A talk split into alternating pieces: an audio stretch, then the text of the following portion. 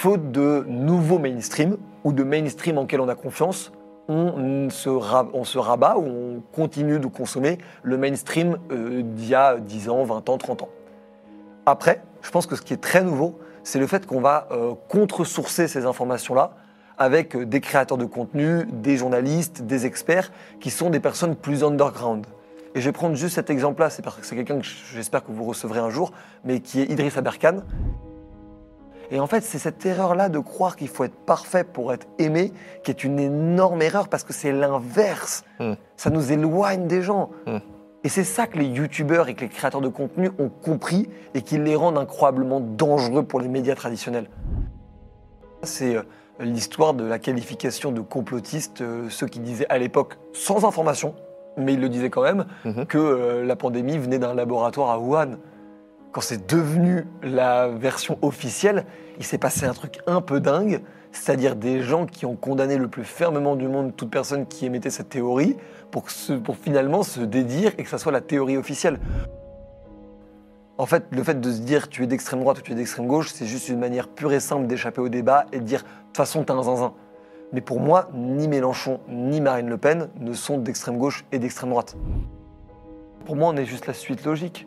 C'est pour ça qu'il ne faut pas rentrer dans ce truc de ah là là, euh, YouTube, euh, euh, en fait, ils n'ont rien inventé par rapport à la télé. Mais la télé n'a rien inventé non plus par rapport au spectacle et au théâtre du XVIe siècle et du XVIIe siècle, en fait. Enfin, faut, avoir un peu d'humilité par rapport à ça.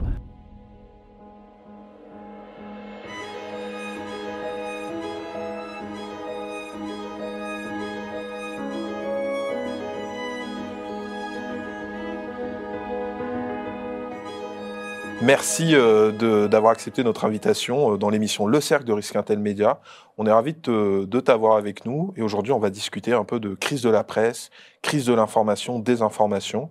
C'est un sujet que, que tu connais euh, très bien. Valéran, tu as plusieurs casquettes. Tu es un entrepreneur à succès, tu as créé notamment l'application Elise pendant la présidentielle qui permettait de définir ton candidat en fonction d'un formulaire de, questions basé sur les programmes. Tu as aussi cofondé le média Le Crayon, bien connu. Et puis euh, récemment, là, de- depuis la rentrée, tu es chroniqueur sur RMC. Et j'ai remarqué qu'on te présente comme un jeune entrepreneur et non comme un journaliste, alors que tu as créé un média. Alors, tu es entrepreneur ou journaliste? Qui es-tu? C'est c'est une des grandes questions euh, qui revient et que je trouve passionnante, euh, justement parce que c'est une ligne de crête qui, je trouve, assez euh, spécifique à notre génération et qui l'était beaucoup moins il y a 20-30 ans, où il y avait vraiment une distinction extrêmement claire entre le fondateur d'un média euh, et les journalistes qui y travaillaient. Et aujourd'hui, pour des questions de moyens et aussi pour des questions d'incarnation, et on peut retrouver ça chez Hugo Décrypte, chez Gaspard G ou dans beaucoup d'autres médias, Mhm. où tu as en fait cette vraie euh, symbiose en fait entre l'entrepreneur et le journaliste.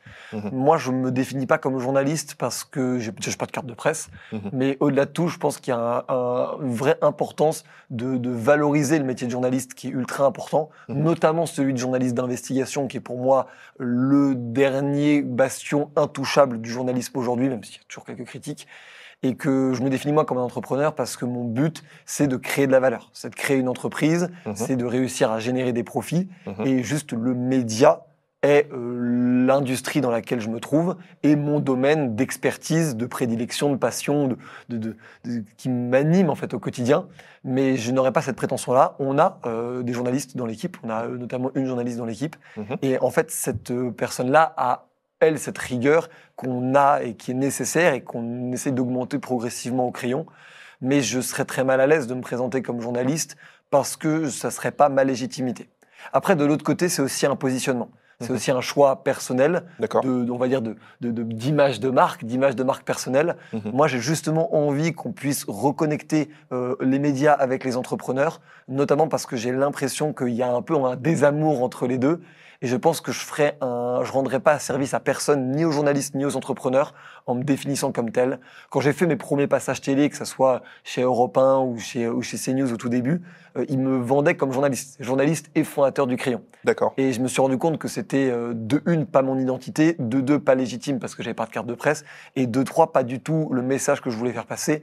Le message que je voulais faire passer, c'est que on entreprend dans les médias et que nous, on ne cherche pas à être jugé en fonction d'un bout de papier qui serait la carte de presse.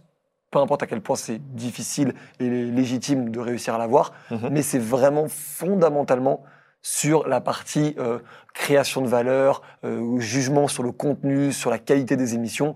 Et je demanderais à ce qu'on soit toujours jugé là-dessus, pas sur des titres qui sont quand même souvent accordés euh, sur des, des brevets, des certificats, des labels.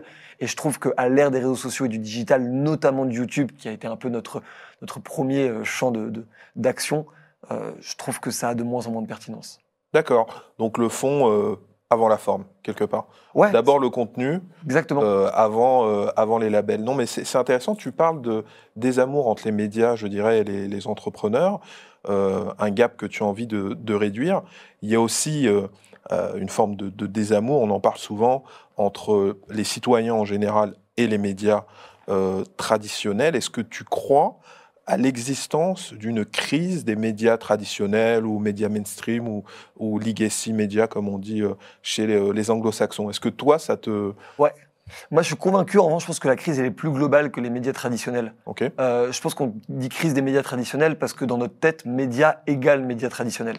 Ok. Et, et en fait, la crise, elle est globale, elle est sur tous les médias. Et c'est pas des crises d'audience, en fait, parce que c'est un sujet, mais on y reviendra après. Ouais. C'est une crise vraiment de confiance. Et je pense que c'est le sujet principal, c'est vraiment la, la confiance qu'ont, euh, euh, qu'a une population sous toutes ses formes d'opinion, de tranches d'âge, de réalité quotidienne, et l'information et les canaux de diffusion, Mhm. euh, et d'ailleurs massifs. Parce que la réalité, c'est que le média qui fait 10 000 visites sur site internet, euh, on- qu'on ait confiance ou pas en lui, de toute façon, il, il ne pèse pas dans la consommation de l'information dans un pays. Mhm. Je crois qu'il y a trois sujets, et il ne faut pas confondre ces sujets-là, parce que c'est trois sujets totalement différents qui devraient amener à des solutions différentes. D'accord Premier sujet, qui est celui qui revient le plus sur la table, mais qui, selon moi, est paradoxalement pas le plus important, c'est le financement des médias. Donc, on parle énormément de 90% des médias sont détenus par des milliardaires et tout ce qui va avec, avec tous les biais et tous les risques que ça peut comporter. C'est-à-dire un contrôle de l'information, le fait de mettre en avant des, des- des logiques, des idéologies, des, des psychologies euh, médias, et derrière le fait que ça a, on va dire, par définition, une crainte sur les biais que ça peut avoir. De l'autre côté, je pense que c'est pas un, un si gros sujet que ça, parce que pour être énormément dans, dans les écosystèmes de médias C'est- c'est traditionnels. Est-ce que cette crainte est justifiée, selon toi? Elle est justifiée philosophiquement, complètement, parce que je suis d'accord qu'avoir des groupes de presse indépendants, euh, c'est un vrai sujet. Je pense qu'avoir aussi peu de monde qui détiennent autant de médias, c'est de toute façon un sujet. En revanche, je pense qu'on se trompe. On pense que euh, les milliardaires qui détiennent ces médias passent leur journée au téléphone euh, à cho- choisir les sujets et à faire la ligne édito des médias. Pour avoir été dans un nombre de médias incalculable, que ce soit des médias digitaux ou Mhm. des médias traditionnels ou de- des magazines papier, je les, j'en ai fait vraiment, j'en ai fait dizaines, voire même des centaines. Très franchement, euh, leur agenda est bien caché si jamais ils ont un agenda. Donc, euh, parce que vraiment, ça, ça ne se ressent pas dans la manière dont les équipes bossent, dont les sujets sont choisis. Donc moi, je pense que le sujet là, il est philosophique, mais il touche au deuxième vrai sujet, qui est le sujet du business model. Mhm. Aujourd'hui, le business model des médias, il est basé sur les annonceurs. Et 90% des médias, encore une fois, Mhm. sont basés sur les annonceurs. Et ça provoque un problème fondamental qui est que l'audience devient le critère clé et la- le chiffre clé à poursuivre pour toutes les rédactions.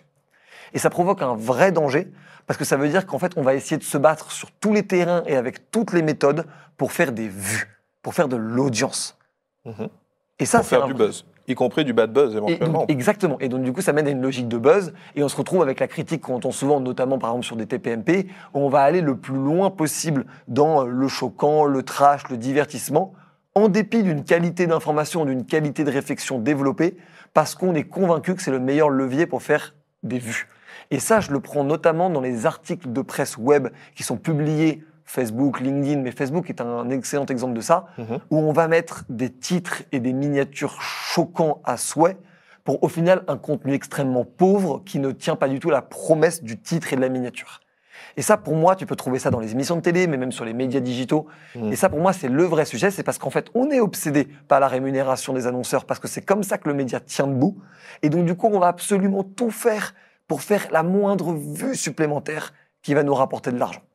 Ouais. Et je pense que là-dessus, il y a différents business models, et c'est pour ça que je parle d'entrepreneurs plutôt que de journalistes pour moi, c'est que je pense qu'il y a différents business models à explorer pour réussir à assainir complètement euh, ce fonctionnement-là.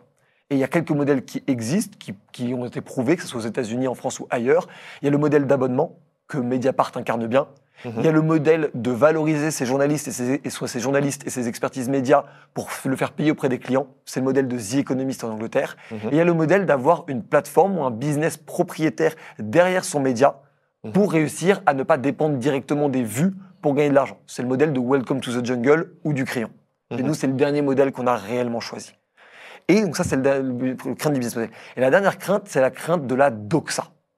Et ça, je trouve que c'est très intéressant parce qu'en fait, c'est la politique qui a influencé la crise de confiance dans les médias.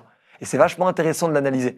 Parce qu'en fait, il s'est passé que, on est passé de droite-gauche à gauche euh, radicale, euh, euh, centre et droite dure. C'est très schématique, des gens contesteront cette grille de lecture, mais on va dire qu'on est passé d'une répartition bipartite à Tripartite. tripartite. Ouais, Ouais, exactement. ouais. Et que cette répartition-là, elle a fait que la tension éditoriale, elle existait entre, en gros, le PS et l'UMP, et qu'aujourd'hui, cette tension-là, elle existe entre l'extrême gauche, le centre et l'extrême droite. Même si je conteste un peu les termes extrême gauche, extrême droite, mais on y reviendra, je pense, plus tard. Et je pense que ce qui est vraiment intéressant là-dedans et ce qui est vraiment fondamental de comprendre là-dedans, c'est que du coup, on passe d'une tension de la droite et la gauche peuvent avoir raison à le centre a raison et les autres sont des extrêmes. Et ça, les Français ne se reconnaissent pas dans cette grille de lecture. La preuve, si tu cumules Jean-Luc Mélenchon, Marine Le Pen et Éric Zemmour euh, euh, électoralement, c'est plus de la moitié des voix du premier tour. Mm. Donc évidemment que les gens ne vont pas se reconnaître dans une espèce de, de, de, de fondamentale doxa, on va dire, cent- centriste. Et je dis pas que cette doxa centriste, elle est imposée comme un agenda. C'est juste que ceux qui détiennent les médias, et c'est là où on en revient au premier point qui est ceux qui les détiennent, bah, ils sont pas vraiment Mélenchon ou ils sont pas vraiment Marine Le Pen. Mais est-ce que tu penses pas aussi que, et après j'aimerais revenir aussi sur ton, ton analyse économique euh, que je trouve assez pertinente, euh, est-ce qu'il n'y a pas aussi une question de, sociologie des, journalistes, quoi, quelque part? Est-ce qu'on a beaucoup de, journalistes euh, qui votent, qui votent Marine Le Pen ou Zemmour ou, Jean-Luc Mélenchon Est-ce que quelque part ça aussi, ça ne crée pas un biais euh, Ouais. dans, euh, dans l'information considérée comme légitime C'est un très bon point, et je pense que c'est d'ailleurs peut-être le plus gros avantage euh, des médias digitaux et des réseaux sociaux et des chaînes YouTube indépendantes, Risquintel étant un bon exemple même de ça, c'est que euh, dans les médias traditionnels, le nombre de journalistes par rapport aux autres types de médias, c'est euh, enfin, c'est la- l'écrasante majorité des journalistes aujourd'hui sont dans des médias traditionnels, en termes de Mhm. volume de personnes. Bien sûr. Et il y avait eu cette, cette étude, ce sondage qui avait été fait dans une école de journalisme, je crois que c'est l'IEJ Lille, mais Mhm. je te retrouverai le lien pour que tu puisses le mettre en description pour être sûr de ne pas dire de bêtises, où ils posaient cette question-là, et ils avaient posé une question qui découlait d'un sondage qui avait été fait auprès des Français. La question c'était, souhaitez-vous plus d'immigration en France? Et cette question-là, il y avait eu 70-72% des Français qui avaient répondu non. Ils n'avaient pas dit on veut moins, ou non, ils avaient juste dit est-ce que vous en voulez plus? Donc 80, euh, 72% avaient répondu non. Ils avaient posé la question à l'IEJ Lille, qui est considérée comme une des meilleures écoles de journalistes. Mhm. Il y avait eu 89% de oui. Et donc là, tu as un décalage entre les futurs grands journalistes de notre pays, parce qu'il y a des grands journalistes qui sortent de là. C'est important de le préciser. Peu importe leurs considérations politiques, il y a des grands journalistes dedans. Mhm. Mais il y a un décalage entre l'opinion de la population et l'opinion des journalistes. Et ça mène inévitablement à quelque chose dont on parle beaucoup trop peu, mais qui est pourtant le sujet fondamental de cette tension, c'est que les journalistes, étant leur métier de transmettre l'information, ont un biais d'expertise, de se dire, nous savons, nous avons les faits, nous avons l'analyse, donc nous savons que nous avons raison sur nos opinions initiales. Donc, sous-entendu, la population majoritaire, plébiscitaire parfois, a tort. Et ça, ça va être deux écoles. Et ça, ça être chacun de choisir sa philosophie.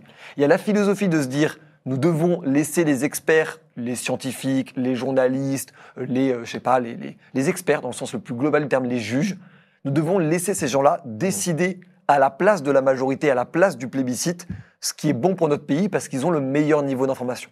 Et c'est parfois vrai. Et tu as l'autre vision qui est de se dire, même si la majorité se trompe, elle doit décider parce que c'est la souveraineté populaire d'un pays. Moi, je suis plutôt de la deuxième école, c'est mon biais à moi, mais je comprends qu'on soit de la première. En revanche, je ne comprends pas qu'on n'accepte pas que ça soit deux écoles. Que ça soit forcément la plébiscite ou, euh, majoritaire ou forcément le gouvernement des experts. Donc, je pense qu'il y a euh, un choix de stratégie, de vision à avoir Mhm. et qu'il faut assumer ce, ce choix de vision. Le mien, il est clairement autour de, je crois que euh, il faut respecter et comprendre et avoir énormément de considération pour euh, les avis, même les moins renseignés euh, de notre pays, parce que c'est selon moi ça la vraie vision de la démocratie. Ok, c'est une vision euh, très, très libérale, je dirais. Ouais.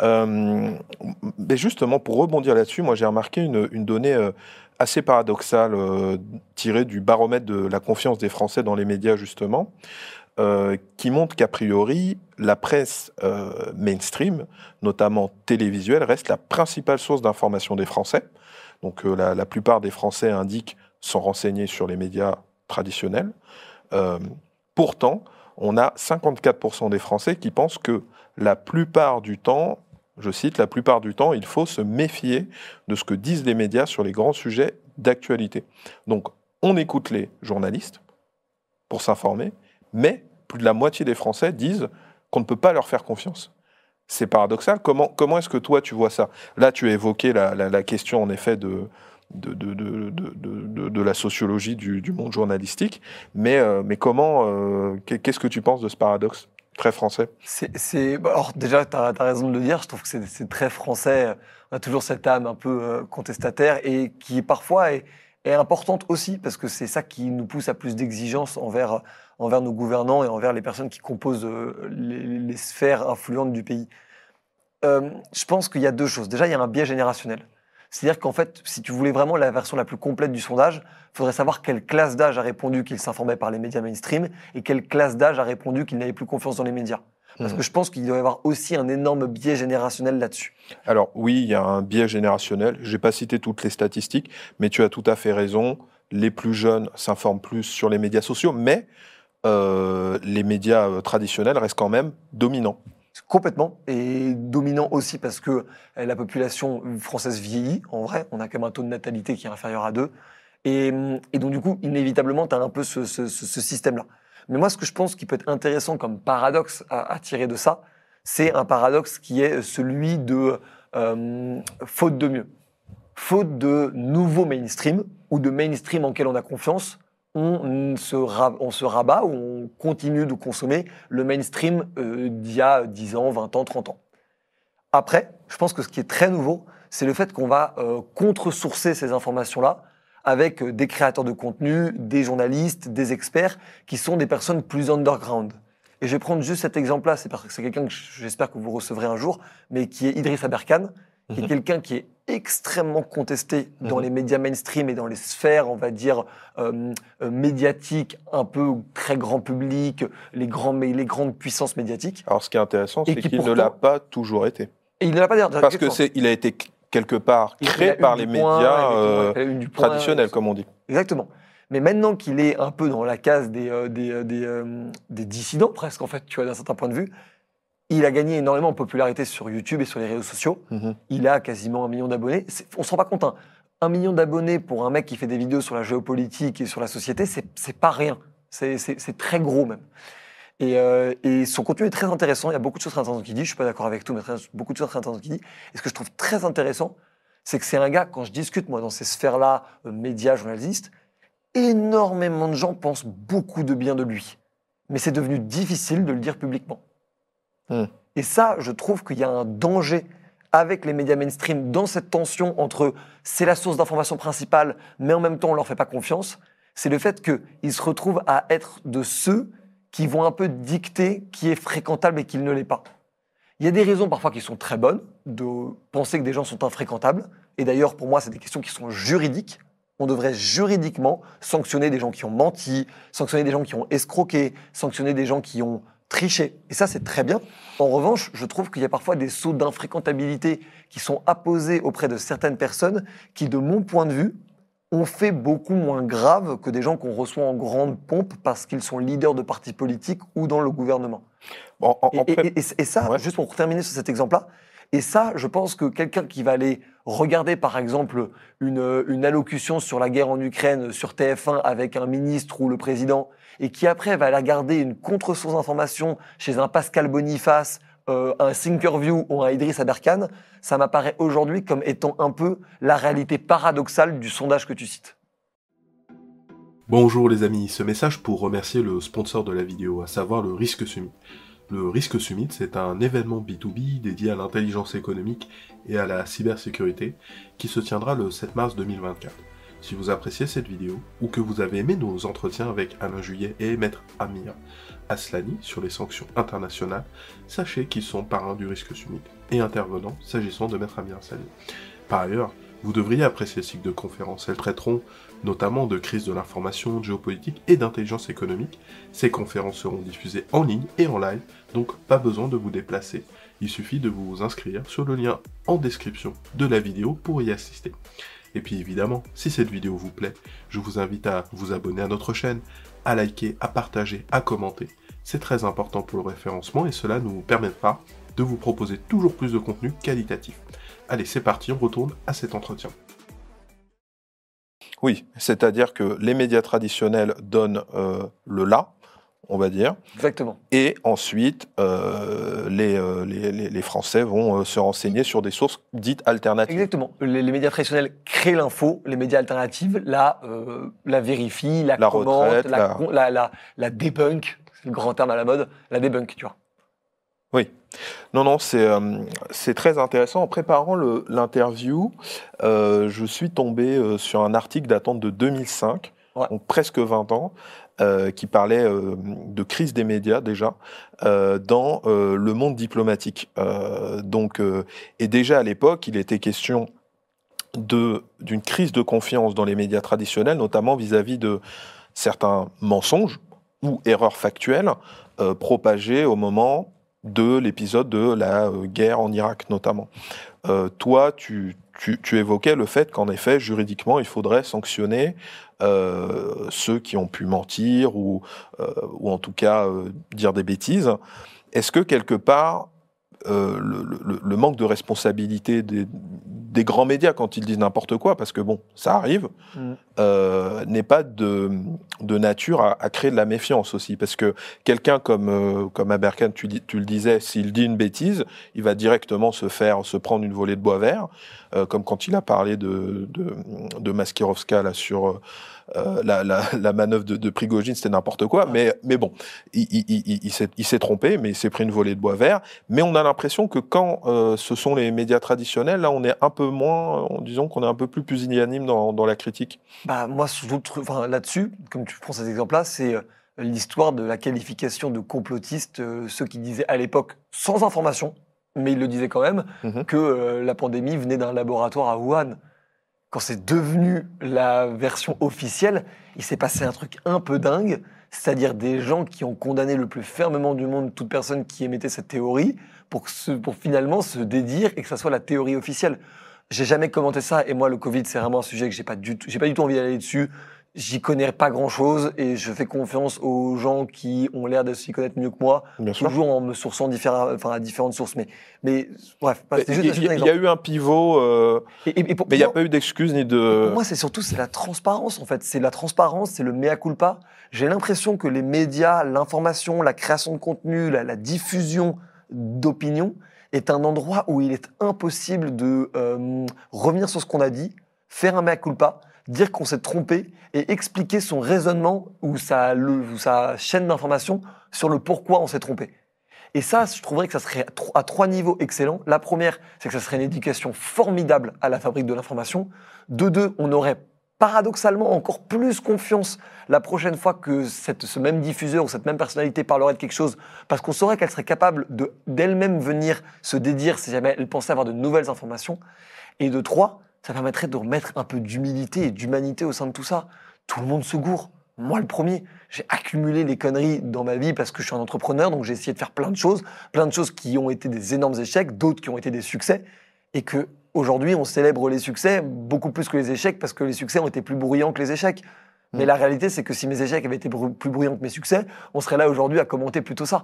Et donc, c'est important, je trouve vraiment, de, de remettre un peu d'humanité, de, mais pas dans le sens très inspirationnel et tout. De, de, de pas du tout dans ce sens-là. Vraiment dans le sens très basique de se dire, si on discutait avec un de nos potes, on n'aurait aucun mal à se dire putain, mais là-dessus, je me suis gouré. Mm. Ah, j'ai cru à un truc, je me suis fait avoir. Ça arrive.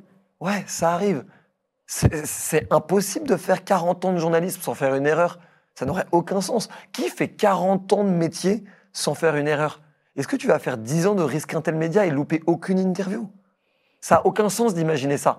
En revanche, Je, je vais de- peut-être même faire une erreur pendant cette interview. hein. Attention, peut-être une erreur. restez attentifs. Bon, pour l'instant, t'es excellent. Pour excellent. Non, mais, et, je- souci. et- et je le dis, et je le dis vraiment parce que c'est le fait d'essayer de faire genre tu n'as jamais fait d'erreur qui, pour le coup, on va, ça va te rendre, on va, on va être méfiant envers toi. Hmm. Et je pense qu'il y a énormément ça dans les médias mainstream. Il y a énormément ce raisonnement de c'est très difficile. Ils ont peur de se dédire. Ils ont peur de, de rétro-pédaler, de dire mais à culpa, on s'est gouré. Voici comment et pourquoi on s'est gouré. Et voici comment et pourquoi on essaiera de limiter et que ça se repasse plus.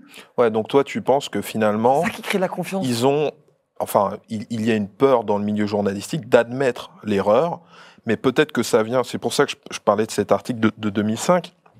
Ça fait un moment que euh, y a cette euh, crise de confiance qui est, en l'occurrence, le monde diplomatique, c'est un média euh, Ouais, euh, reconnu, bon, avec une ligne de gauche, mais ça fait un moment qu'on en parle. il y, a des- grosses enquêtes et des grosses analyses ultra, ultra qualitatives dessus. Ah mais, mais bien sûr, c'est un, un, enfin, un journal de référence. Mais, mais finalement, toi, ce que tu dis, c'est euh, il faudrait mieux peut-être que les médias euh, traditionnels apprennent à faire un mea culpa. Quoi. Mais oui, mais enfin, regarde les youtubeurs. Mm. Je veux dire, il y a littéralement un gars, un américain, pour ceux qui ne le connaissent pas, qui s'appelle Logan Paul. Mm. Logan Paul a fait un bad buzz dont énormément de, de stars et de célébrités ne se seraient jamais remis. Ouais. Il s'est filmé dans une forêt de la mort au Japon. Pour ceux qui ne sachent pas, c'est des forêts où des gens vont se suicider. Mm. C'est un truc hein, culturel là-bas. Je connais pas très bien, donc je ne commenterai pas ça. Et derrière, euh, il a été extrêmement gênant et presque moqueur d'un truc qui est incroyablement euh, triste et dur, surtout pour euh, des gens qui ont vécu des suicides dans leur famille ou autre. Donc c'est un bad buzz monstrueux. Ouais. Aujourd'hui, il est au sommet de sa gloire et de sa puissance et il ne s'est jamais caché de cette erreur-là. Il s'est caché de d'autres erreurs. On va pas les commenter celle-ci, mais sur cette erreur-là, qui a été peut-être la plus grosse qu'il ait faite dans sa carrière, il ne s'est pas caché de ça. Mm. Et ça l'a renforcé. Et les gens devraient regarder les youtubeurs, les McFly Carlito qui sont gourés sur le son TikTok Girl. Ils sont fermés à culpa. Désolé, on a, on a déconné, on s'est pas rendu compte, on a fait une erreur. Est-ce que les gens les détestent pour autant? Non. Et en fait, c'est cette erreur-là de croire qu'il faut être parfait pour être aimé qui est une énorme erreur parce que c'est l'inverse. Mm. Ça nous éloigne des gens. Mm. Et c'est ça que les youtubeurs et que les créateurs de contenu ont compris et qui les rendent incroyablement dangereux pour les médias traditionnels. C'est parce qu'en fait, ils ont un lien sincère avec leur public, parce qu'ils ont un lien et ils se comportent, et ils ont ce discours comme ils auraient ce discours avec un de leurs amis. Mm. Et donc, du coup, ça nous rapproche beaucoup plus d'eux. On a confiance en eux. Et au contraire, découvrir qu'ils nous mentent ou qu'ils nous cachent quelque chose, ça serait ça le crime ultime Mm. pour un créateur de contenu, un youtubeur ou un média digital incarné. Ça serait pas qu'il se trompe. Ça serait pas qu'il se trompe. Hmm. L'erreur est humaine. tout le monde se trompe à partir du moment où tu fais des choses, où tu essayes de faire des choses, tu te trompes. Il n'y a que les gens qui font rien qui se trompent pas. clairement. Euh, Est-ce que le crayon reçoit les mêmes critiques, dont on vient de parler d'ailleurs, que les médias traditionnels? Ou est-ce que le fait finalement d'être euh, un jeune média euh, sur YouTube euh, vous, vous protège de ça? Non, je pense qu'il y a une partie qui nous protège. Le fait d'être plus jeune, d'être moins prétentieux sur la ligne. On ne Mhm. cherche pas à être l'alpha et l'oméga de tout ce que tu dois savoir dans le monde. Mhm. On cherche à apposer des sujets longs, des sujets profonds, des sujets qui étaient vrais, enfin qui, qui étaient pertinents il y a 5 ans, qui seront pertinents dans 5 ans, Mhm. et d'essayer d'émettre un, deux, trois, quatre euh, avis, points de vue différents sur ce même sujet, de manière contradictoire, et si possible, avec, euh, euh, avec bienveillance, avec humour, avec panache, presque, j'ai envie de dire. Euh, donc du coup, je pense que là-dessus, on se protège de pas mal de, de critiques de euh, tous pourris qu'ont les médias. Aussi Ouais. parce que nos invités, on peut pas dire tous pourris avec les invités du crayon.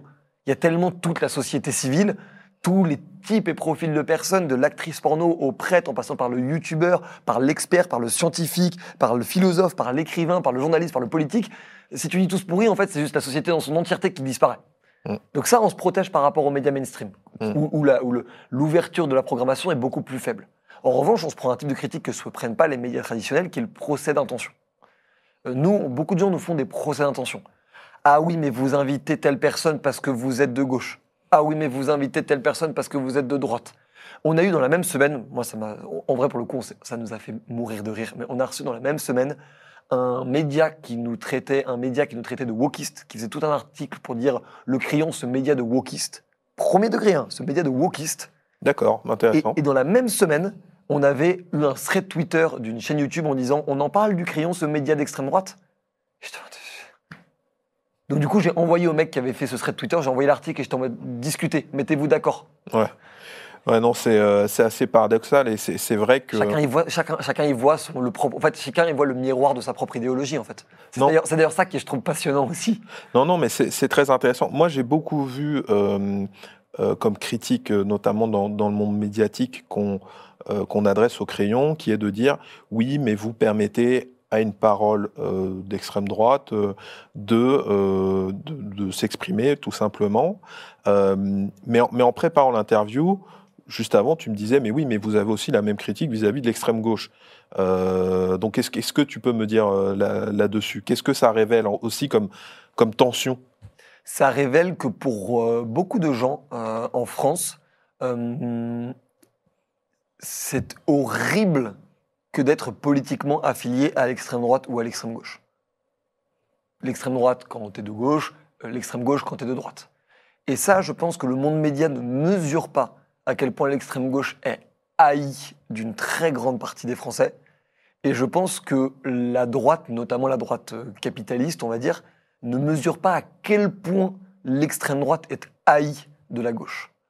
Et je pense que ça, c'est les gens ne se rendent pas compte parce qu'ils discutent assez peu entre eux. Et qu'on va dire la gauche intellectuelle et la droite capitaliste, globalement, elles sont pas très potes, elles discutent pas souvent ensemble. Hmm. Et je pense qu'il y a énormément de ça. Et moi, ça me marque beaucoup, beaucoup, parce qu'en fait, les gens ne se rendent pas compte qu'ils trahissent leur propre biais en faisant ça. Quand quelqu'un me dit que le crayon est un média qui penche à gauche, je sais exactement ce que tu comme idéologie politique. Si tu me dis que le crayon penche à droite, je sais exactement ce que tu comme idéologie politique. Ouais. Mais mine de rien, la majorité des gens, surtout des gens euh, plus jeunes, 18, 20, 22, 25, au-dessus de 30, tu as souvent ce biais-là. Mais en dessous de 30, la majorité des gens, ils sont surtout en mode Putain, ça fait du bien. J'ai pas un média qui veut me dire il faut être comme ci ou il faut être comme ça. Parce qu'il faut pas oublier que toute notre génération en a un peu ras-le-bol aussi, qu'on leur dise un peu fais pas ci, fais pas ça, pense pas ci, pense pas ça. Il y a un peu, il y a un peu un ras-le-bol. euh, Mais surtout, qui êtes-vous pour dire quoi penser aux gens? En fait. Mm. Et ça, vraiment, c'est c'est très profondément ancré dans notre philosophie du crayon de qui êtes-vous pour dire quoi penser aux gens? Euh, moi- vous ne- comme, disait le, le chanteur, euh, mais vous n'aurez pas ma liberté de penser. tu vois. Et c'est important qu'on ait ça. mais ils ont euh, eu ses impôts, par contre. ouais. Mais euh, et- et, euh, moi, moi j'ai remarqué un, un- j'ai une anecdote euh, qui, qui est assez intéressante, c'est que quand je discute, par exemple, avec des amis euh, euh, de droite, euh, peut-être de droite très dure, euh, ils vont vous dire oui, mais je, je ne suis pas euh, d'extrême droite. Pourquoi on dit qu'un tel est d'extrême droite? Et quand vous discutez avec des amis euh, de gauche qui, par exemple, votent LFI, ils vont vous dire oui, mais LFI, c'est pas d'extrême gauche. Pourquoi on nous dit que c'est d'extrême gauche? Donc c'est assez drôle, c'est que On a l'impression- l'autre. bah, c'est ça. fou comme truc. C'est Mais- qu'on on- on a l'impression que les, les co- comment on fait pour discuter euh, si on n'est même pas capable de s'entendre sur les catégories en fait dans lesquelles on est.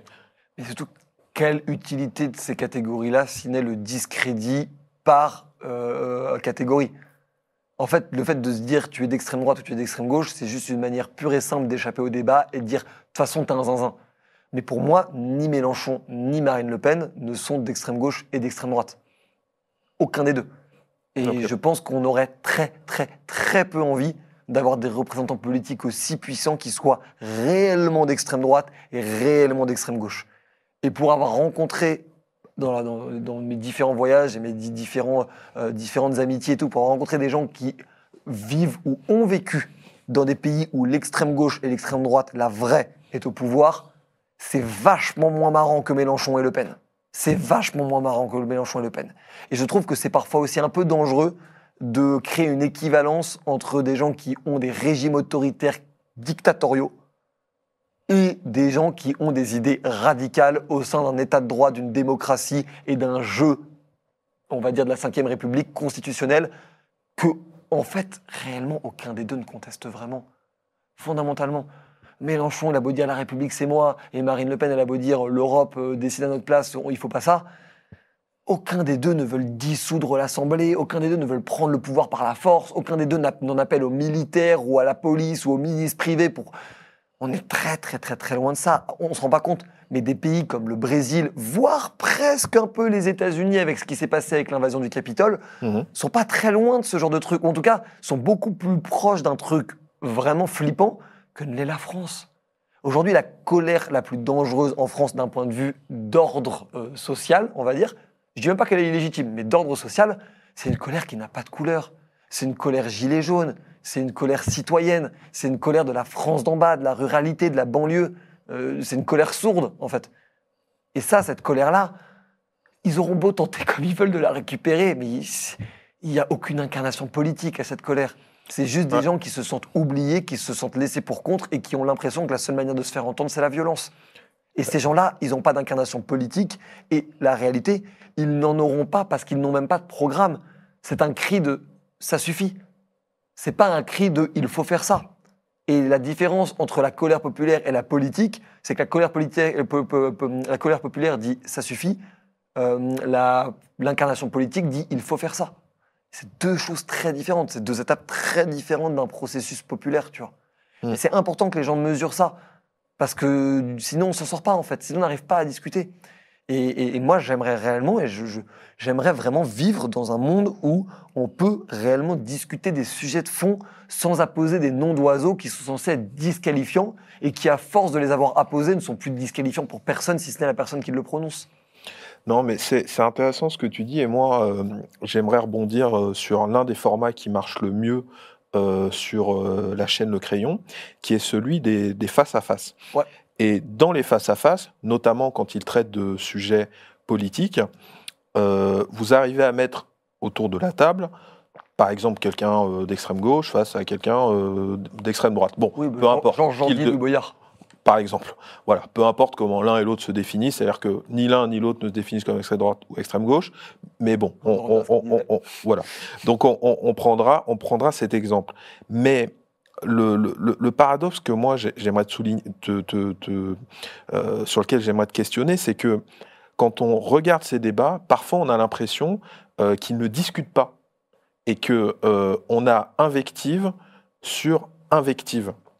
Donc comment est-ce qu'on arrive, parce que j'imagine, en tout cas c'est l'objectif annoncé par le crayon, c'est on veut faire se rencontrer, discuter les gens, et quand on prend l'exemple du débat que tu as cité, à la fin c'est euh, euh, oui mais euh, machin est un gauchiste, et puis machin est d'extrême droite, donc j'ai pas envie qu'il s'exprime. Donc finalement il n'y a pas eu de...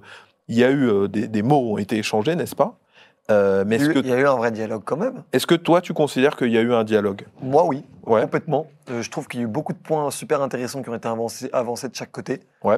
Euh, et surtout, ça a enfin, selon moi, mis un des sujets du débat de, du- du- de la détestation de l'extrême droite de, de- de la gauche et de la détestation de l'extrême gauche de, de la droite, qui est la gauche qui reproche à la droite ou l'extrême droite de ne, en fait, d'être égoïste, d'être même cruel dans sa vision euh, patriotique, préférence nationale du monde, et la droite qui, qui dit à la gauche et qui pense de la gauche, mais vous êtes irresponsable dans votre logique humaniste sans limite.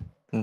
Et je trouve que ça, c'est le un des vrais sujets fondamentaux de clivage entre les deux, et j'ai l'impression qu'on n'en parle jamais.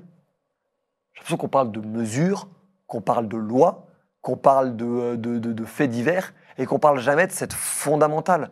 Cette fondamentale qui est l'un qui, qui- qui a l'impression de raisonner en responsabilité, en disant pensons d'abord aux nôtres et après on pensera aux autres, et l'autre partie qui dit mais comment ça? Vous pensez pas aux autres, donc par définition, mais vous êtes horrible et inhumain. Hmm. Et je pense que le positionnement qu'on doit avoir sur ces sujets-là, il est sur ce clivage. Est-ce qu'on a l'impression de faire un appel à la responsabilité? Est-ce qu'on a l'impression de faire un appel à l'humanité? Évidemment que c'est beaucoup, beaucoup, beaucoup plus complexe que ça.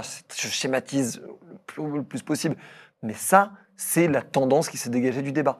Et ça permet aux gens, je pense aussi, de s'aiguiller, Ouais. de se dire, moi, je suis un peu là-dessus, beaucoup là-dessus, je suis euh, euh, beaucoup là-dessus, un peu là-dessus. Et ça permet d'avoir fondamentalement ce- cet échange d'idées. Et après, sur le débat en lui-même, la réalité, c'est que quand les gens, on sait qu'ils ne seront jamais d'accord entre eux, on ne- n'est pas naïf. On ne fait pas ce débat-là pour qu'ils se convainquent l'un l'autre. On fait ce débat-là pour que toutes les personnes qui ne sont pas 100% d'accord avec l'un ou 100% d'accord avec l'autre puissent bouger sur le spectre. Et la seule spécificité du crayon par rapport aux autres médias, c'est qu'on s'en fiche du sens dans lequel il bouge. Et c'est ça que les gens n'acceptent pas. Mm. Les gens n'acceptent pas qu'on ait aucune préférence dans quel côté les gens vont bouger Que certaines que personnes. les gens vont se rapprocher plus de Louis Boyard ou plus pas. de Jean Jordi sur ce débat-là, Ouais. euh, alors qu'ils étaient plutôt vers l'un ou plutôt vers l'autre et qu'ils ont bougé grâce à ce débat. Nous, on s'en fiche de quel côté ils bougent. Parce qu'on estime qu'à partir du moment où ils se sentent plus à l'aise, plus certains, plus convaincus, parce qu'ils ont l'impression d'avoir plus d'informations et plus d'idées autour de leurs pensées, tant qu'ils agissent en conscience et qu'ils ont un esprit critique aiguisé, nous, on est contents. Et on a fait notre mission. C'est euh, c'est intéressant ce que tu dis, toi qui euh, de facto quand même un professionnel des médias euh, et de la fabrique de l'information. je suis devenu, je suis- j'ai j'ai débarqué un peu comme un amateur au début. Ouais, mais, mais, mais, et bravo. Euh, toi aussi, tu es excellent. On, se, on se fait des compliments. Mais euh, le, Moi, Le- le- ça des papouilles. Voilà. Mais le, le point, moi, qui, qui m'a marqué en préparant cette, euh, cette interview, j'ai revu un des débats que j'avais vu dans ma jeunesse, mais j'étais pas né quand le débat avait eu lieu. C'est un vieux débat euh, entre euh, Jean-Pierre Chevènement euh, et Philippe Seguin. Alors, il me semble que quand on flatte cette fibre euh, raciste, eh bien, à la fin, on récolte ce qu'on a semé. Bon, J'espère que je pourrai Sur en la une, responsabilité, sur la responsabilité, c'est chacun son tour, monsieur Séguin. Alors, sur la responsabilité, Oui, j'allais vous le dire, monsieur sur la le maire, J'allais vous le responsabilité dire. de la montée du Front National. Bien, écoutez, ce que j'observe euh, avec beaucoup d'intérêt à la réponse de Monsieur Chevènement, euh, c'est que finalement, euh, les voix de Monsieur Le Pen sont visiblement impures lorsqu'elles risquent de se porter sur Monsieur Chirac, mais que par une savante alchimie dont je n'arrive pas à trouver le secret, elles se purifient dès lors qu'elles vont chez Monsieur Mitterrand. Donc deux hommes qui à l'époque euh, grand débat, deux hommes qui à l'époque euh, tout opposaient, un homme de gauche, un homme de droite, euh, avec des, des idées radicalement opposées, et puis aussi un combat politique politicien derrière euh, électoral. Et quand on regardait ce débat, on avait vraiment l'impression d'avoir deux intellectuels qui débattaient. Donc, ok, ils n'étaient pas d'accord, ok, ils ne sont, pas convaincus euh, l'un l'autre à l'issue de ce débat, mais la teneur de la discussion, malgré leur opposition radicale sur plein de points, euh, c'était une discussion. C'était pas de l'invective. Et moi, ma question, c'est, à l'époque, on n'avait pas encore, tu sais, ce qu'on appelle les éléments de langage, les fameux éléments de langage. Voilà. Et je me demande si, au fond, est-ce que ce sont pas les éléments de langage qui ont tué le débat politique? Je me, pose, je me pose la question. C'est une très bonne question. Moi, je pense que c'est euh, le, le fait de vouloir euh, euh, faire bad buzzer le moindre mot de travers qui a provoqué les éléments de langage, qui a provoqué la sceptisation, Donc qui la recherche par les médias du bad buzz. par les médias ou par les commentateurs. Et donc pour Pas se que les médias, c'est défendre. aussi euh, les commentateurs. Ok. C'est, mettons que toi, tu te retrouves dans un débat. Mhm. Tu vas dire un truc qui a dépassé ta pensée. Mhm. Tu voulais dire que euh, la cybersécurité, c'est le sujet le plus important, et tu as fini par dire vous êtes tous des grosses merdes, on pourrait vous hacker demain. Mais premier degré. Et au final, on dit comment ça C'est une menace de nous hacker? Et on crée une espèce d'énorme euh, chou-fleur médiatique de bad buzz en disant euh, risque un tel média, ils veulent hacker tout le monde pour montrer à quel point on est nul en cybersécurité et tout ce qui va avec. Et tu te retrouves, toi, derrière, à te dire, mais attendez, je ne peux pas me retrouver avec des problèmes comme ça à chaque fois que je donne mon avis. Donc, on va, préférer, on va, préparer des éléments de langage. Et c'est là où on est. Et toi, c'est un objectif commercial, business, média, global, intellectuel. Donc, euh, comme tu parles pour toi-même, ça va. Mais quand tu te retrouves à être dans un parti politique, à être dans un camp politique, tu mets y compris les autres dans la merde, parce qu'après, les autres vont se faire interroger sur la supposée connerie que toi t'as dite. Ouais. Donc je pense que les éléments de langage sont, on va dire, une, une conclusion d'une manière de faire du média qui a été toujours pour pousser euh, le, petit commentaire, la petite phrase. Euh, en fait, on va essayer d'épingler à chaque fois que tu as dit quelque chose qui dépassait ta pensée ou d'un peu trop radical, on va essayer de te le faire payer. en gros, Mm. un peu. C'est un, c'est un peu systémique, quoi. Exactement. Et après, derrière, pour prendre l'exemple de Philippe euh, Seguin et Jean-Pierre Chevènement, qui est un excellent débat, hein, je recommande aux gens euh, d'aller le voir, c'est vraiment super, il y a quand même un- une petite spécificité qui fait que le crayon peut avoir plus de mal à avoir des débats de cette tenue, on va dire, euh, humaine, c'est que Philippe Seguin et Jean-Pierre Chevènement sont des gens formés dans les grandes écoles, qui ont 20, 30 ans de politique derrière eux. C'est les mêmes, ils ont juste pas les mêmes idées, mais c'est les mêmes gars. Tu sais ce que je veux dire? Si tu me permets de faire un peu du truc, j'aime pas raisonner comme ça, mais Mais ils c'est auraient des pu mecs- être c'est des- camarades de c'est des classe. mecs, c'est des mecs blancs de 50 ans, hétéros, qui sortent de grandes écoles et qui sont à la tête de partis politiques. Mais aujourd'hui, on a des face-à-face entre ce type de personnes et Oui, malheureusement. mais c'est euh, pas ce que fait le crayon. C'est pour ça que je dis ça. Oui, bien sûr. Et, nous, le crayon, Oui, on essaie le plus possible d'avoir la vraie société civile, en plus de, de la société politique, intellectuelle, euh, d'influence, journalistique. On essaie d'avoir tous ces gens-là autour de la table. Et crois-moi que mettre des gens qui sont humainement pas les mêmes pour débattre, c'est une autre paire de manches. Ouais, quand on n'a pas une culture commune, un parcours commun. Exactement. euh, tu mets un prêtre et une ouais. actrice porno, Ouais. C'est pas- c'est- ils viennent pas, ils viennent pas du même et endroit. encore, le débat était de meilleure tenue que celui avec Louis Boyard et Exactement. Georges Orny. Exactement. Mais, et quand tu mets, Ce qui est paradoxal. Mais bon. Et pour- quand tu mets, pour prendre cet autre exemple, quand tu mets euh, euh, le policier Bruno Attal face au journaliste militant Chahine Azami, donc littéralement le policier plutôt de droite avec le journaliste militant de banlieue plutôt de gauche, c'est pas seulement qu'ils sont pas d'accord, c'est qu'ils viennent d'horizons et d'univers tellement différents qu'il y a déjà une étape où il faut réussir à leur faire parler la même langue. Et c'est toute la mission du crayon. Je m'en serais tellement voulu qu'on crée un média euh, en fait d'élite politique et intellectuelle qui sont là pour mener leurs petits débats entre eux pendant que le peuple est en mode oui mais en fait nous on s'en fout de ça. Mm. Tu vois ce que je veux dire? Intéressant. Alors, j'ai une question à choix multiple pour toi. euh, euh, liées à la désinformation. Euh, alors, les réseaux sociaux, pour toi, c'est un, une menace pour la démocratie, un concurrent gênant des médias traditionnels, ni l'un ni l'autre, un peu des deux.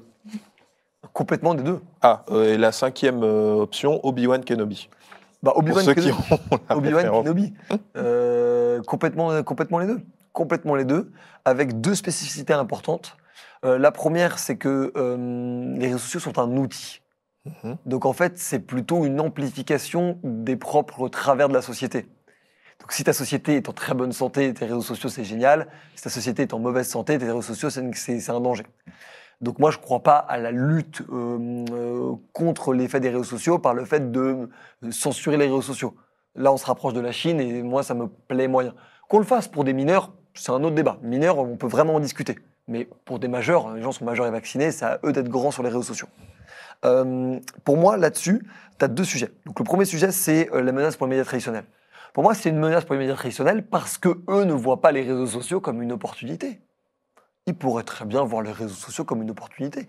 Ça n'a pas échappé à Hanouna la puissance des réseaux sociaux et il a basé une grosse partie de la notoriété de TPMP et de sa puissance de feu médiatique au point d'être l'émission la plus regardée des candidats à la présidentielle grâce aux réseaux sociaux. Bah, y compris sur YouTube, il a des scores euh, Sur YouTube. hallucinants. Et ça, c'est très malin. Et ça, c'est pour le coup, donc c'est un danger pour les médias traditionnels qui ne voient pas ça comme une opportunité. Et moi-même, qui suis euh, chroniqueur euh, dans les grandes gueules sur RMC, je discute avec RMC pour essayer de les aider à développer mieux ça sur TikTok et Instagram notamment. Hmm. Voilà. Intéressant. Deuxième truc, c'est la menace pour la démocratie. On pourrait faire, je pense, deux heures juste sur ce sujet-là.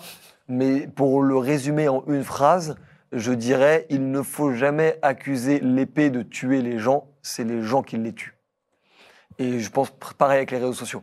Il ne faut pas accuser les réseaux sociaux de rendre les gens méchants, c'est les gens méchants à qui on donne une arme. Donc on peut réduire le port d'armes, en se disant a d'armes, a de meurtres.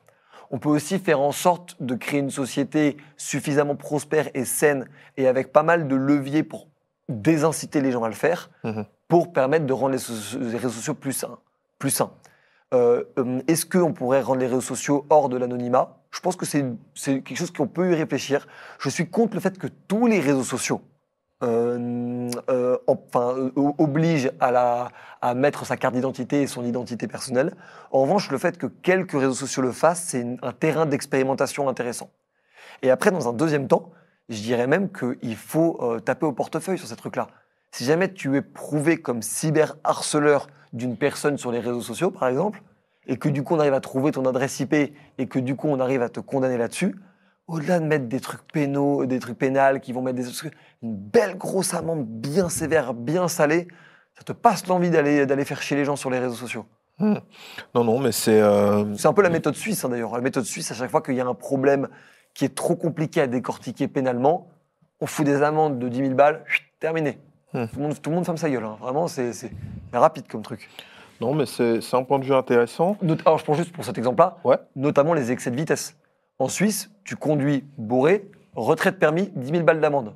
Ça Hmm. te passe l'envie de conduire quand t'as bu.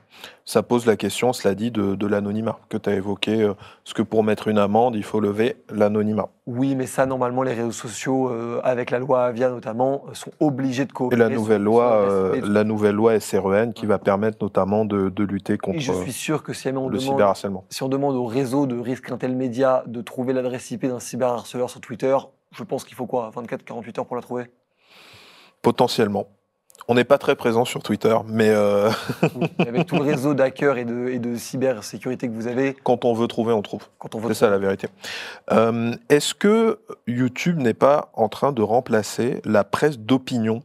Euh, Je te pose la question puisque finalement, j'ai un peu le sentiment que les formats qui marchent le mieux sur YouTube, ce sont des gens qui donnent leur avis sur des sujets. Donc est-ce que quelque part, ce ne sont pas eux les nouveaux éditorialistes quoi? Ce qui marche le mieux dans nos boucles d'algorithmes. Ouais. Je sais pas si tu as un, Ah oui, un pardon, petit frère, pardonne-moi. une Oui. un petit cousin, une petite cousine. Je parle de la sphère informationnelle, Ouais, médiatique. oui, mais mais en mais effet, c'est- je parle pas du YouTube en général, sinon bah, c'est MrBeast quoi. Mais Ouais, mais même au-delà de MrBeast, tout ça c'est américain. Je prendrais même l'exemple du français. C'est Inoxtag, c'est Michou, c'est Amixem. bien sûr, C'est des concepts. Bien sûr. Des concepts de divertissement, donc un peu télé d'ailleurs au passage. Ouais. Est-ce qu'en gros l'opinion remplace un peu le côté euh, média, fact-checking, ce que tu veux? Ouais, sûr que oui. Euh, sûr que oui, parce qu'en fait, euh, ça donne une respiration. Moi, je suis d'ailleurs étonné que la télévision n'ait pas récupéré beaucoup plus de justement éditorialistes YouTube sur leur chaîne de télévision, Euh, de, des, des, des Usul, des Tatiana Ventose, des, euh, des euh, Idrissa Berkane, des, des Georges Jordi, tout ce que tu veux. Je suis étonné qu'ils ne se soient pas saisis. Parce que si jamais ces gens-là, sur leur chaîne perso, ils font déjà entre 200 000 et 500 000 vues par euh, vidéo, c'est probablement qu'à la télé, ça devrait plutôt avoir un bon résultat. Je veux dire, Usul, il a mis quasiment 10 ans de contenu avant d'être invité dans des, dans des, dans des télés comme c'est ce soir. Usul, c'est un mec, il fait des centaines de milliers de vues toutes les semaines sur son opinion depuis des années. Et ce qu'il dit est super intéressant et pertinent. Pourquoi Bégodeau a bonne presse dans tous les médias télé et un Usul ne pourrait pas de temps en temps faire un peu d'intérim? C'est dommage. Pareil pour Tatiana Ventose, pareil pour Georges Jordi, pareil pour, euh, pour. C'est dommage, c'est dommage. C'est une pour moi, c'est une opportunité manquée.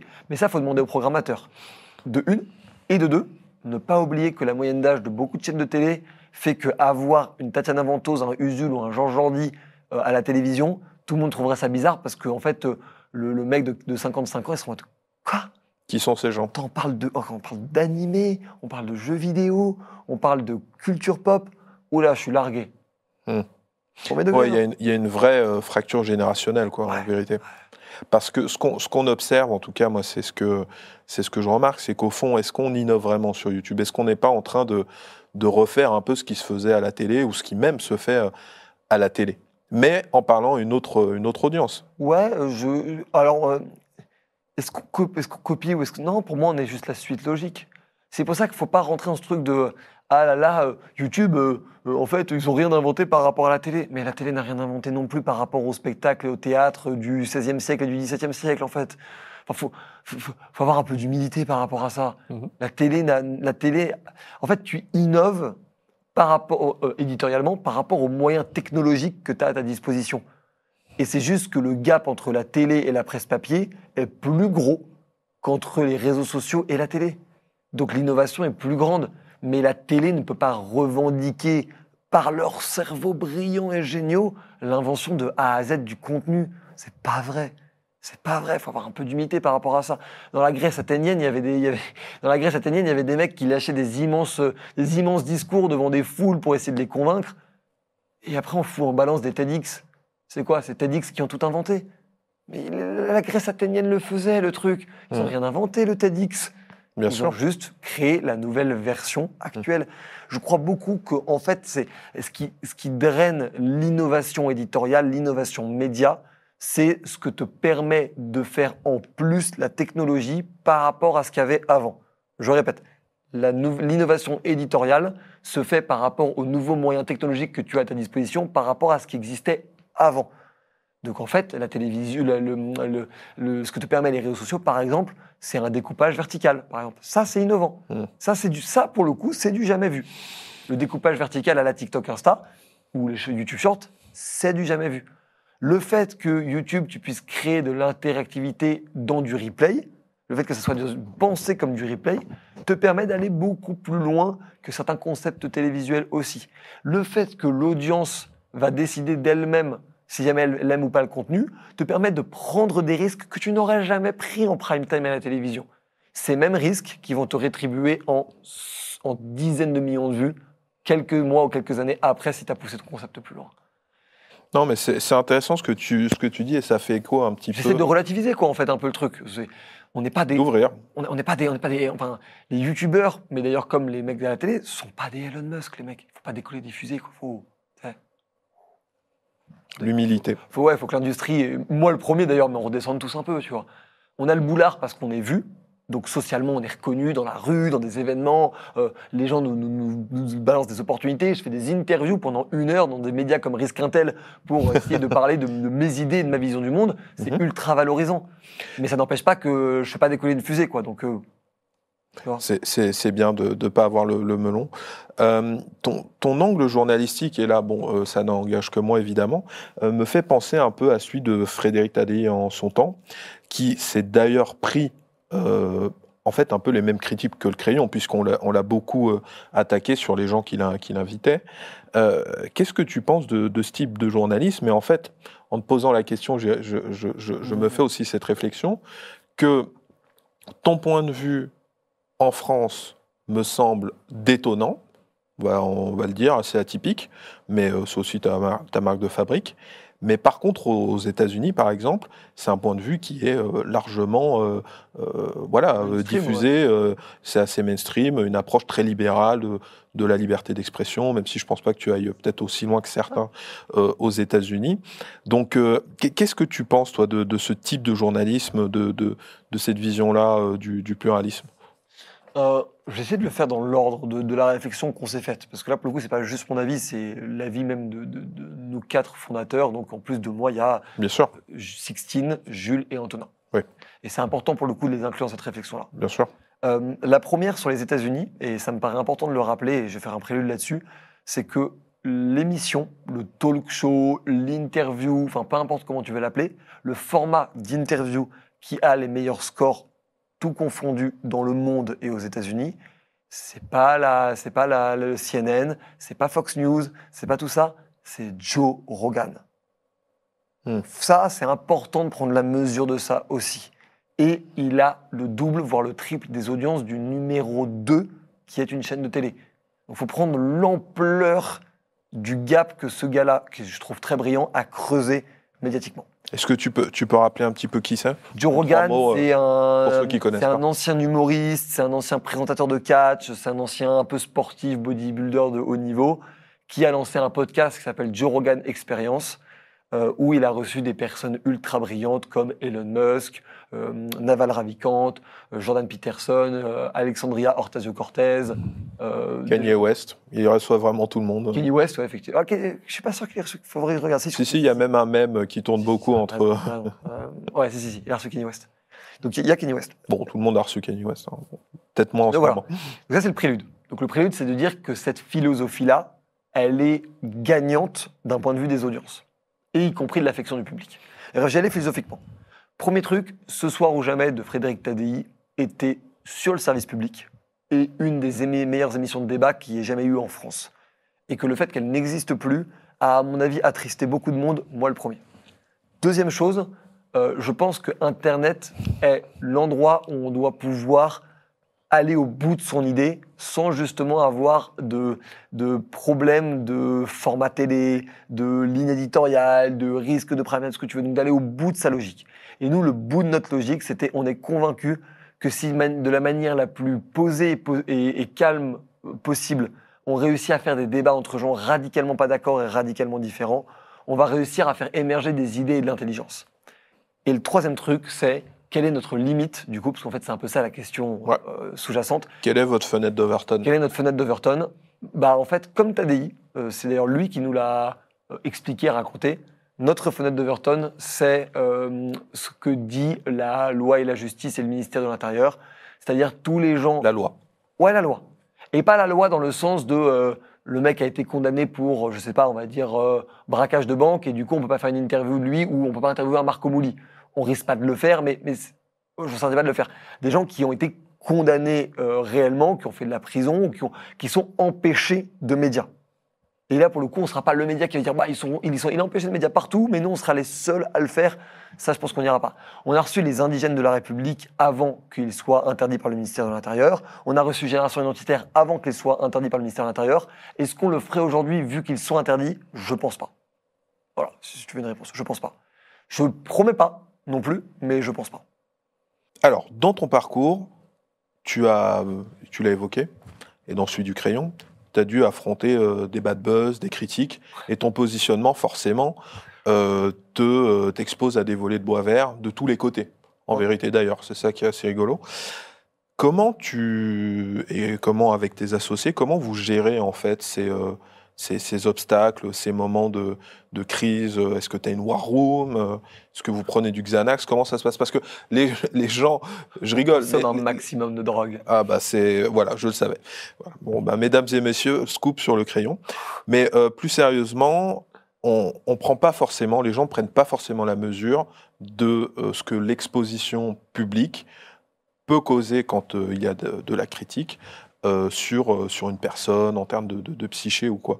Donc comment est-ce que vous faites pour euh, pour rester quelque part un peu solide sur vos appuis? Parce que l'avantage, par exemple, quand on est euh, je dirais, dans les médias traditionnels et qu'on se prend des volets de bois vert, c'est qu'on a quand même une position euh, de domination et d'autorité dans la pyramide sociale. Je suis le présentateur de tel talk show de qualité, on me critique certes, mais à la fin de la journée, je gagne énormément d'argent, je suis reconnu socialement, je fais partie des cercles élitaires. Je dis pas que, que vous en Mm. faites pas partie, mais de facto, étant un média YouTube, bah, pour l'instant, vous n'avez pas la, la même assise. euh, Non, que, que, que, que, je sais pas, une, télé, Non, une grande télé ou quoi. Donc comment vous faites pour gérer ça? Euh, en vrai, euh, la principale raison pour laquelle c'est pas un si gros problème que ça, c'est l'entourage. Euh, on est quatre associés et on s'adore. Euh, on a autour de nous des dizaines de personnes, parce que tu fais quatre associés, plus leurs meilleurs amis, plus leurs bons amis, plus les gens avec qui il y a une grosse affection. Beaucoup de monde, en fait, derrière nous. Et que ces gens-là nous aident à relativiser. Et que moi, le moment où je commence à avoir des. je commence à, à stresser, le mot est peut-être pas le bon, mais où, où un bad buzz va commencer à me gêner, c'est quand, de une, ça va toucher d'autres personnes que moi alors qu'ils n'ont rien demandé. Ça, ça va me faire chier. Et de deux, quand des proches, à moi ou à l'un de nous quatre, va commencer à dire le bad buzz, tu le mérites pas, mais ouais, là, ce que tu as dit, t'as déconné. Ça veut pas dire que j'ai pas de débattre avec lui, mais là, je suis en mode ah ouais, putain, t'as déjà fait le con. Mhm. Mais quand c'est une forme de meute de loups, de gens que je connais pas, euh, il y a cette phrase absolument géniale qu'avait sorti Christian Bale si t'as un problème avec moi, appelle-moi. Et si t'as pas mon numéro, t'as pas de raison d'avoir un problème avec moi. Et ça, je trouve que c'est une excellente manière de cadrer un peu la discussion sur les bad buzz. Et après, est-ce qu'il y a des risques médiatiques, des risques business, des risques de réputation, tout ce que tu veux? Moi, je crois que les gens, ils oublient les bad buzz aussi vite qu'ils oublient les good buzz, aussi vite qu'ils oublient ce qu'ils ont mangé la veille. Hmm. Ils ont juste besoin d'une distraction sur le moment ou sur la journée, que ça restera un peu en impact résiduel. Mais pour te prendre un exemple tout con, est-ce qu'on parle encore de Benalla aujourd'hui? Ça avait été une affaire d'État national, ça avait fait pendant deux mois la, la une de tous les journaux tous les jours. Aujourd'hui, ça n'existe plus dans notre tête. Je crois qu'il pas- qu'il s'est pas, le c'est pas, pas le petit Valorant Moulet-Berthaud euh, euh, du crayon qui, qui, qui, qui risque de bouleverser le pays ou d'être retenu à la volée de tous. En revanche, ce qui est intéressant, c'est de profiter du bad buzz pour savoir qui sont les gens qui sont nos amis et qui sont nos ennemis. Parce qu'il y a aussi des gens dans les bad buzz qui pensent que ah c'est bon, enfin il se fait attaquer, moi aussi je peux y aller, Mm. sans comprendre qu'en fait dans 24 heures ça sera terminé et la vie sera exactement la même, sauf que on saura que tu clairement pas de notre côté Mhm. ou clairement de notre côté. Parce qu'à l'inverse, il y a des gens qui qu'on qu'on a eu des bad buzz, qui, qui étaient des gens que je connaissais bien, mais pas tant que ça et tout, et qui ont envoyé de la force sur les réseaux sociaux, en perso, euh, auprès d'autres gens, qui ont appelé les gens qui nous critiquaient pour dire vous vous trompez. Là, t'es en mode ok, putain, ça, ça fait vraiment, vraiment plaisir. Et donc je le dis même aux gens, soyez les gens les plus solides en période de bad buzz parce que vous serez toujours gagnant. Parce que les bad buzz, ça dure pas. En revanche, la mémoire que les gens auront de votre soutien pour un bad buzz, il y a des amitiés, des, des gens, je sais que j'aurai toujours leurs arrières parce qu'ils ont eu les miens à ces moments-là. Et après, plus globalement, j'ai envie de dire, on ne, qui peut prétendre, euh, qui peut prétendre avoir un impact sans avoir les problèmes ou les risques qui vont avec. En fait, c'est juste ça. Et aujourd'hui, je pense que les bad buzz qu'on a eus étaient à la hauteur de l'impact qu'on a, c'est-à-dire pas non plus gigantesques et nationaux et suffisamment euh, massifs pour que ça soit euh, euh, notable, on va dire. Mm. Mais, mais, mais franchement, je pense que les gens qui vivent très mal ce genre de choses sont des gens qui sont très isolés, qui sont très seuls.